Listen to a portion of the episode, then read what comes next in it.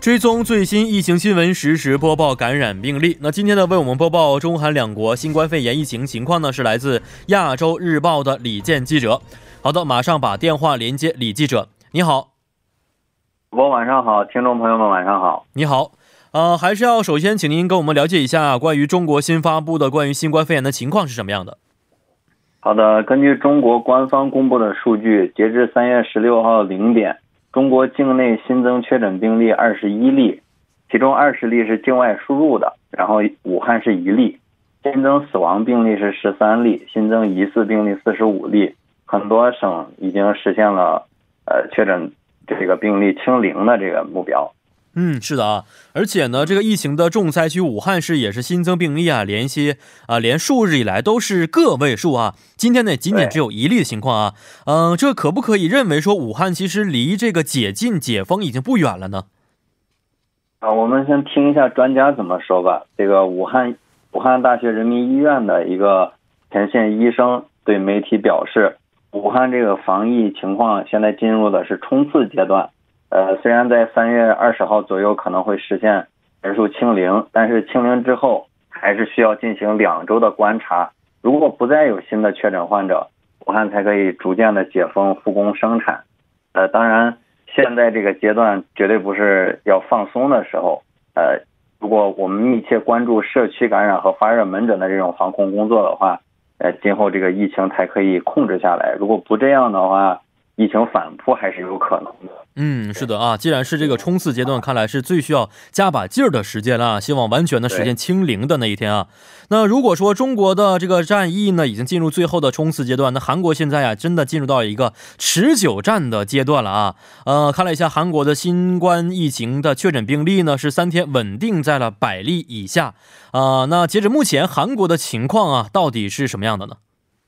呃，对，韩国现在与其说是这个持久战吧，倒不如说它进入了一个僵持阶段，就是新增病例也没有特别明显的这种大幅的下降，但是也是就是每个地区都有小规模的这种爆发。根据中国卫生部门十七号的通报，呃，截至十六呃截至十七号的零时，呃，韩国新增的是八十四例，其中有四十四例来自首尔。我们知道首尔这个人口比较密集，并且。现在首都圈地区新增的病例数是高于大邱、大邱和庆北地区的，大邱地区大概是三十多例，这个情况还是，呃，应该引起我们的重视，防疫工作不能放松。嗯，是的啊，看来这个疫情的重重心呢，由大邱和庆北地区啊，慢慢向这个首都圈转移啊，确实是比较危险的一个情况。而且之前呢，我们也多次提到了韩国病例多为集体性感染啊，而且昨天呢，也是爆出了京畿道呢城南教会的集体感染事件。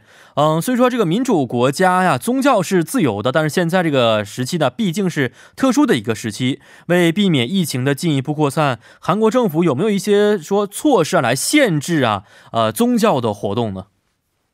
啊，目前来看的话，韩国政府是说是不会呃对这种教会或者是宗教设施进行强制的措施，原因是什么呢？韩国这个政府解释是说，因为宪法保障公民的宗教自由。所以很难去进行一个呃，比如说不让他们去参加宗教活动或者进行礼拜什么这种活动是不可以限制的。呃，但是今天我看到一个新闻是说，京畿道的道知事李在明，然后对道内一百三十七个宗教场所下达了一个行政命令。这个行政命令是要求这些宗教场所限制密集集会，原因是他们违反了防止疫情扩散的相关规定。然后这个是具有一定象征意义的，因为它这一百三十七个宗教场所是，呃，除了新天地教会以外，韩国政府首次以官方的这种行政命令去，呃，限制或者建议这些宗教场所不要举行集会。但毕竟只是一个限制嘛，所以我觉得，呃，如果按照宪法的规定的话，政府是不会向教会下死命令，不会彻底封杀的。嗯哦，是这样的啊，呃，另一面呢，韩国的小学、初中、高中、幼儿园的开学时期啊，已经是推迟两次了啊。但是呢，最近又有新闻说可能会再次出现推迟、推迟一次的情况。这一方面的消息能不能给我们也介绍一下呢？对，今天中呃，今天韩国的教育部已经宣布了，说是把开学时间推迟到四月六号。教育部长解释是说，这是优先考虑学生安全，然后做出的决定。呃，但是这个四月六号呢，只是今天定的一个时间。如果以后疫情发展就是得到有效控制，早日得到控制的话，那些时间还可以灵活调整。因为推迟到四月份以后，我们知道前前两次已经推迟了呃三个礼拜了嘛，所以推迟五个星期的话，时间会很长的。如果疫情发展向好的话。可能会提前开学的。嗯，是的啊，这是关于这个开学时间的一个新闻。那另外呢，韩国境外输入病例截止目前呢，共有五十五例啊，较前一天零时新增了五例。嗯，为防止疫情回流，韩国政府会不会进一步考虑啊，扩大特别入境检疫程序的一个适用范围呢？对，现在韩国的疫情是得到有效控制，所以。韩国政呃，但是世界各国其他地区的疫情是呈现一个爆发的态势。这韩国政府决定从十九号零呃零时开始，对入境韩国的所有旅客都要走特别的入境程序，呃，包括隔离了，或者是量体温，还有一些这个检测之类的。呃，这这个这个举措我觉得非常重要的，因为嗯，现在你看中国这边也是这样在做嘛，就可以保障这个疫情。不会再次出现复发。嗯，是的，嗯，昨天呢，我们在节目当中呢介绍一个好消息啊，就是说呢，有一款呢新型研究的口罩啊，是可以通过多次水洗并且反复使用的啊。但是呢，也了解到说这款口罩呢，如果想投放市场的话，可能还需要两个月以上的时间呢，真的是很难这个啊缓和当时的这线下的这个很。物当务之急哈。那么缓解原材原材料供应紧缺的问题，韩国政府有没有一些新的举措出现呢？对，我也看到这个新闻了。其实我想起之前听到过的一个段子，就是有朋友问这个口罩什么时候才能买到，然后有人回答说疫情结束就可以买到了。